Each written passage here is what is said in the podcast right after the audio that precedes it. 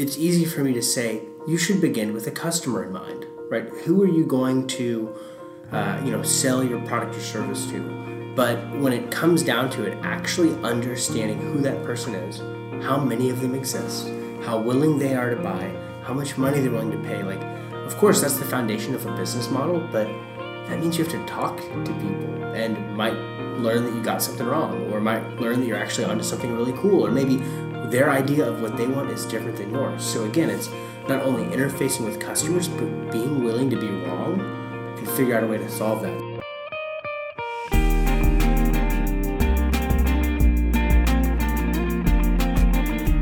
Welcome back to Venturing Out series on serial entrepreneurship. My name is Dylan Fontaine, and I'm joined by Grace Smith. And today we are back with Gib Reynolds. If you haven't already, go listen to Gib's first episode where he discusses his experience as a serial entrepreneur. Last episode, we talked about Gib's experience as the serial entrepreneur, and we have student entrepreneurs listening now who are probably asking, well, what skills should I possess in order to begin positioning myself to endeavor the challenges of entrepreneurship? Today, we will discuss more about serial entrepreneurship and what it actually means. And in addition to what skills are apparent in successful serial entrepreneurs, we will dive into how you can work towards developing those skills.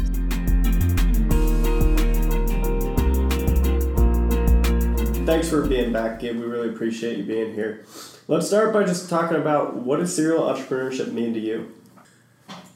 Yeah, I don't I don't know how I would succinctly define it, but to me it is this continual pursuit of starting new things because either you see opportunities or it's born out of necessity. Um, but it's like not starting one thing and being content with that. Mm-hmm. And I think, you know, it can look like the formation of a bunch of companies, or it could look like taking one idea and spinning out new ideas out of it. Um, in my case, it's been going from business to business to business, standing something up, starting it, and then moving on to start something new when I feel like it has a firm foundation underneath it. Yeah. Right. I mean, and what we had talked about last time was the difference between a traditional entrepreneur and serial entrepreneurship, which you had uh, identified as um, traditional being somebody who stays in the day to day role and operation, but what you've done is you've worked the operational roles and you've worked the day to day, but you've still found ways to exit and pursue different passions and, and other types of opportunities that came your way. Understanding that, for you, what what is the difference between that traditional entrepreneur and serial entrepreneur, maybe outside of what we had just discussed?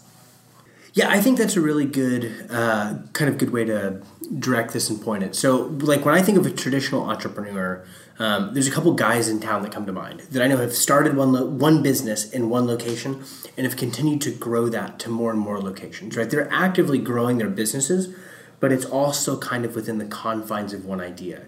Um, and you know maybe they add other concepts to it but it's very much focused right in an industry whether it's like food or coffee shops right you go and open a bunch of them or stuff like that mm-hmm. um, to me the kind of the big difference between that traditional entrepreneur actively growing a business and doing new things is a serial entrepreneur might be looking at opportunities in any, any industry like any opportunity whether they have background or not Right? It's the ability to recognize patterns, to bring people around them to help them kind of complement weaknesses, and then just try new stuff. And so I think on the last episode, I kind of talked about how, you know, from my time as a student entrepreneur to a full time entrepreneur, I did something in the energy drink and kind of resale and distribution. And then I did an internet business, and then I did um, this lettuce farm. One of the things, though, that I also see when I look at that is I learned a lot about distribution through my first business that was applicable at urban produce. And I learned a lot about how to market to people in an efficient manner, even though I didn't love it. That also allowed me to go and find customers in some other businesses. Like when we had a food truck at the silos, posting on social media was really important and understanding search engine marketing. So while the industries might be different, I'm taking lessons learned from each of them and growing forward. And that to me is one of the big differentiators between like a traditional entrepreneur who might grow and build a much larger company as opposed to someone who is starting new things constantly, applying those lessons, getting things stood up, um, and then hopefully moving on and doing something different. And of course, it'd be nice to like keep ownership, you know, of, of some form or capacity in those previous ventures. But it's really about what's the next thing that I can do that might be totally unrelated, but man, there's a cool opportunity to do something meaningful there. Right, and that's that's incredible, Gabe. What I liked from what you said was how you had taken different components from different businesses and, and different lessons and applied them to your next venture. And I think before we continue moving on, it's important to recognize too that traditional entrepreneurship and serial entrepreneurship, neither one is better than the other. Mm-hmm. Like you had mentioned, a traditional entrepreneur can start up a singular business and grow it much larger than what a serial entrepreneur may be able to do with one or two or three. Success is different for everybody and it may look different different ways in how we measure it. But what is difficult about serial entrepreneurship is truthfully like going from one venture to the next, especially as you had indicated, maybe in a different industry. So, from your perspective, does it take a certain breed of person to be a serial entrepreneur? Yeah, I, I, do want to start and address. I think what you just said about there not being one right or wrong path is also an important thing that I just want to highlight as an entrepreneur. I can almost argue that a traditional entrepreneur that continues to grow one business might actually make more of an impact mm-hmm. in terms of job creation, sustainability, you know, maybe continual impact in a community. So I think that is an incredible path. And by the way, a really difficult one. I think the thing that separates um, the kind of person that can do the serial entrepreneurship is like failure is an inherent part of starting anything new, whether it's a business, a hobby, an activity, etc. But starting a company, you're going to have all kinds of moments where you made a wrong assumption and you've got to kind of change what you're doing and start over, right, in some capacity. Hopefully, not catastrophic failure where you got to start over, but you're going to make a bunch of wrong assumptions and have to kind of rebound from that. Well, being a serial entrepreneur means like once you've done that once, great, I'm just going to keep doing it. Mm-hmm. Like it would be a lot of fun to make those mistakes, figure out how to make my business model work, and then just replicate that somewhere.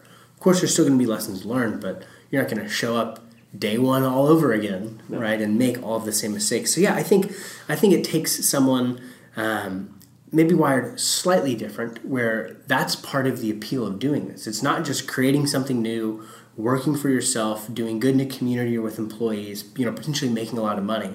It's also like the desire to go through the hardest part of a business over and over and over. Um, I don't know why I'm wired that way, but that's something I enjoy. I've learned I really like to start stuff.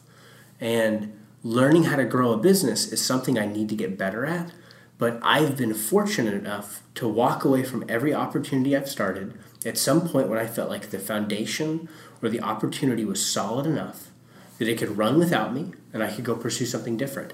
Um, and maybe I'll come across a business that I say, I'm tired of being a serial entrepreneur. I love this enough to do that. But that hasn't been my story. And I think that while entrepreneurship is a unique personality trait, a unique role for someone to do. I think this kind of serial multiple time starter is even more unique, and I'm thankful for it. But I also recognize that uh, I I haven't gotten to like build something and grow it on my own. But that's okay because again, maybe I'll find something that I want to do that for. Right, and you mentioned this like reiterative process of starting something up and, and enduring those challenges that you see every single time. Obviously, you've gotten better at overcoming those challenges. But to be a serial entrepreneur, you have to possess an intensive drive to persevere through those. What fuels you to wake up every day and continue working on your businesses? Yeah, I I'm really convinced that entrepreneurship is a calling. And I, you know, I'm a I'm a person of faith, and I believe that I was put on this planet to start companies, to employ people, and to create things. And I think it's a really cool expression of um, of what I believe like my creative and awesome God to be. Uh, and so for me, like part of it is if I'm not doing that, I'm not fulfilling my purpose, and I don't want to wake up one day and realize I have missed a cool opportunity um, to make impact. At the same time, I, I joked about this on the last podcast. Like I'm not cut out to have a normal job. And so one of the things that also contributes to this like daily grind is I can't stand not doing this. And I I mean like I don't know if that's healthy. I'm not saying that as if it's a great thing, but I'm aware of it in myself and I'm crafting a life that might arguably be more difficult, but to me it's more rewarding and more fulfilling. Um, and so yeah, I mean like I, I don't want to look back at the end of my life and say I didn't pursue everything I could have with full focus, full force, and full intent. Um, and I'm so thankful I learned that at an early age because it saved me um, potentially decades of my life figuring that out. The average age The average age of a founder in the U.S. is 42, and I started my first company when I was 19. So, Wow. yeah, I'm, I'm really glad I learned that quickly.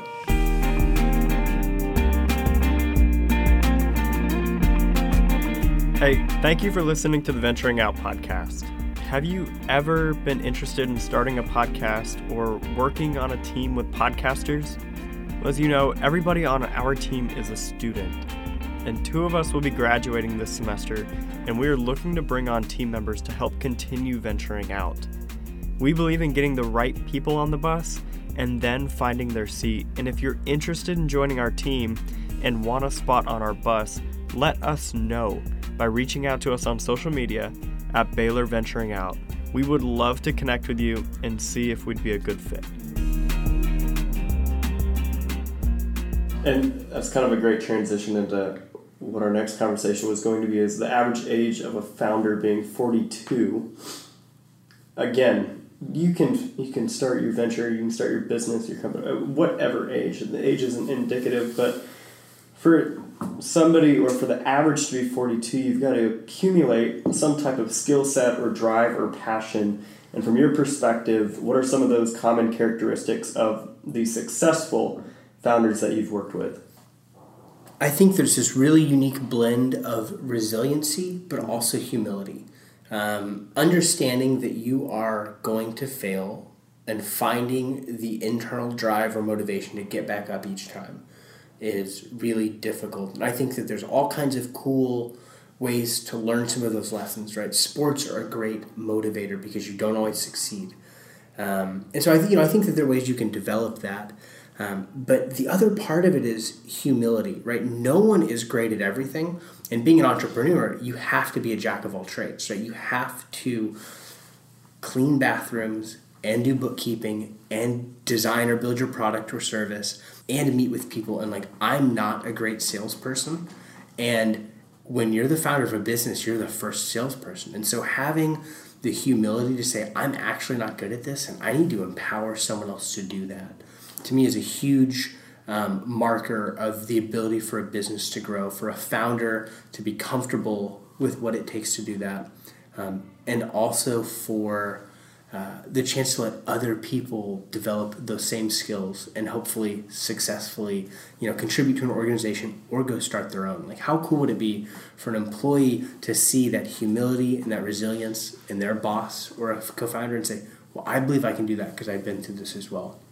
So, yeah, I mean, maybe, maybe um, awareness is another part of that too. But yeah, I, I think there's certainly um, a need for perseverance, probably more than anything.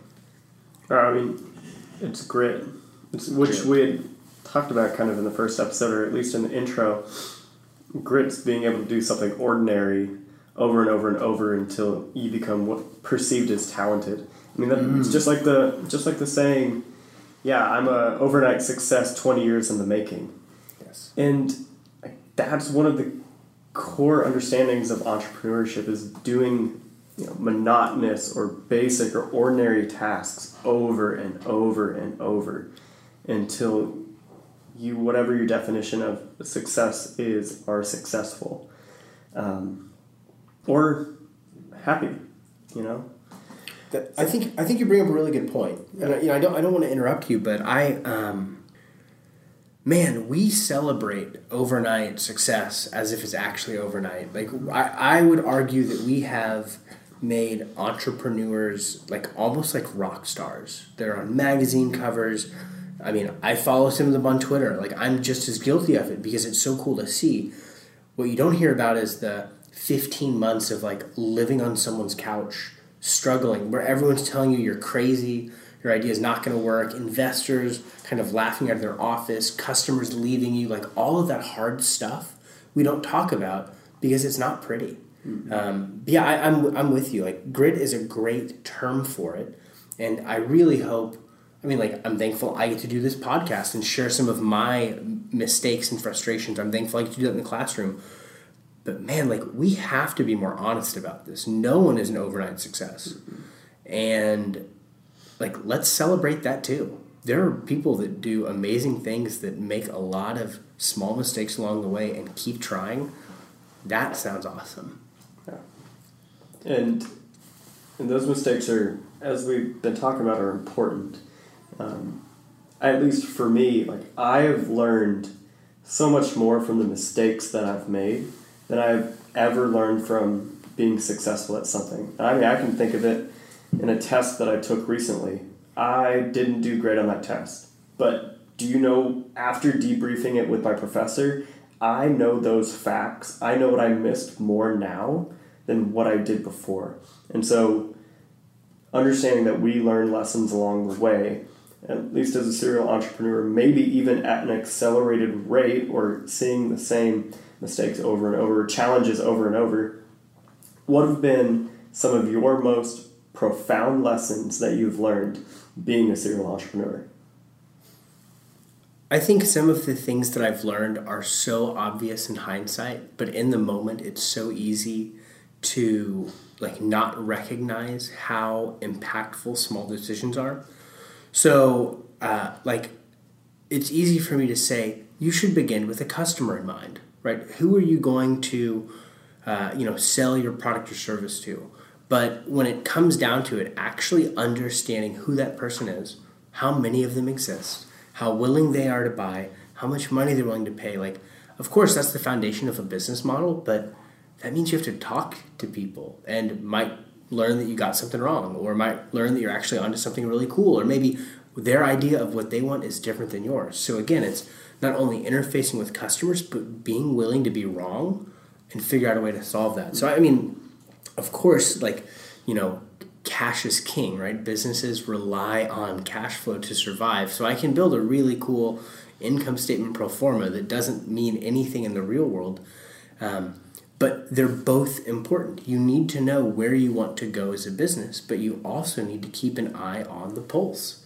Um, so, like you know, that that's one that like I've learned through getting that wrong over and over. Um, uh, another one, and I think you know, it's easy for me to talk about. Oh, it's so great when you can build a company and delegate stuff to other people. Just because you delegate something doesn't mean you're still not in charge. Like it's great to hire an accountant and not have to do your own books anymore but if you don't know what's going on inside your own company from a financial perspective, like that's just a path of chaos, right? So it's simultaneously delegating and giving things away while also staying engaged and on top of them because ultimately um, success or failure is on your shoulders. I also think of a lesson that I've learned. I, I don't think employees understand how hard it is to be a business owner.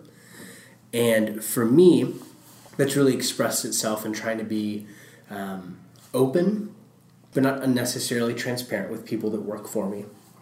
And also to give them grace because uh, when you're the owner, I think there's this perception of potential lifestyle or stuff like that. And you know, as I've started companies and I go from being less in the day-to-day operation and more of a strategic role, I think it's easy an employee to assume like they're not as involved, right? Because you're not there with them, working next to them, um, and like it's not my job to explain. No, my job has changed because I'm trying to grow this company, but at the same time, you know, trying to be understanding and support them and hopefully educate them and do that kind of stuff. Like there's this careful blend of being open and transparent, but also um, being respectful, right, and letting someone have questions, you know, and answer them honestly. Uh, I find it to be really motivating, and that's something like again, that doesn't sound profound when I say it but having lived through it and gotten it wrong, I respect it a lot more. Like, man, employees are just like cash, kind of the lifeblood of a company. If they're not happy and doing well, like things aren't necessarily going well. So yeah. Well, I mean, it's often said like human capital is your biggest asset. Mm. You know, you're the people that you that you work with, the team that you surround yourself with. Um, that's something that I'm sure you figured out, and I definitely figured out how important it is to surround yourself with good people. Yeah, yesterday a student that I'm working with asked me about an employee who is still apparently at Urban Produce that I hired, and you know her, her question was like, "Do you know so and so?" And it's like, "Yeah," and I'm pretty excited to hear they're still there. Like, they weren't there because of me; they were there because they loved the business. Man, that like that the knowledge that that person now has after probably six years of doing something, like that's more valuable than someone who can work a little bit longer hours or something like yeah. that. Yeah, human capital is everything. Right, and so as we kind of transition into the the end of our podcast. you've obviously have been a young entrepreneur. I mean, you started multiple businesses in college. You're still young, and there, there, there are a lot of there are a lot of listeners too who are also young entrepreneurs, and it's tough getting started. I mean, doing it so many times, you understand. So, can you maybe give them some advice or perspective on what if they're looking to start their own business, what steps should they take? Yeah, step one, just try. I don't mean to make it sound easy or like it's not uh, a whole lot more work than that, but you will learn so much more by actually doing something. Um, like, you don't need $10,000 in the best idea to go learn some of the lessons I'm talking about. Take 500 bucks, $1,000 if you can spare that or raise it from your friends and family. Don't ask for anything for Christmas or your birthday and ask for investment in an idea you have. You will grow so much as a person by trying. Um, to make that more actionable, I would say like find someone who has done this before you and have them you know maybe mentor encourage help you brainstorm and just do it because they want to see someone else succeed. I, I know that your your last guest on this podcast was a student that i get to work with now ellie. And the hour that we get to spend together each week is some of the most fun time that i have because i have no stake in her business and she asks me questions and i get to try to brainstorm and support and encourage her but also let her make her own decisions um, find someone like that. And I'm not saying that I'm great at it, but it's so much fun for me because I get to see her try and succeed and make mistakes and learn lessons and pivot and grow. And like that girl's gonna be successful whether I'm there or not. But hopefully I can help her avoid, you know, five months of, mm-hmm. of silly mistakes or a thousand dollar loss because she tried something and didn't really ask someone about it. So yeah, I mean, go do something. If you can't afford to do that, then uh, find friends who are doing it and say i'll help you for free. Like i think the experience you get from being a part of the initial days of starting something is is really cool. Um, yeah and maybe i mean like i think mentor is kind of an overused word. It's really hard to pinpoint what exactly a mentor is but find someone who is successful by whatever definition you want and just use them as a sounding board allow them if they're so willing to invest in you and encourage you and i hope um, that happened for me, and I'm really excited about the opportunities that have come out of that personally, and I'm excited that I get to do that for for other people, especially students. Yeah, like just try.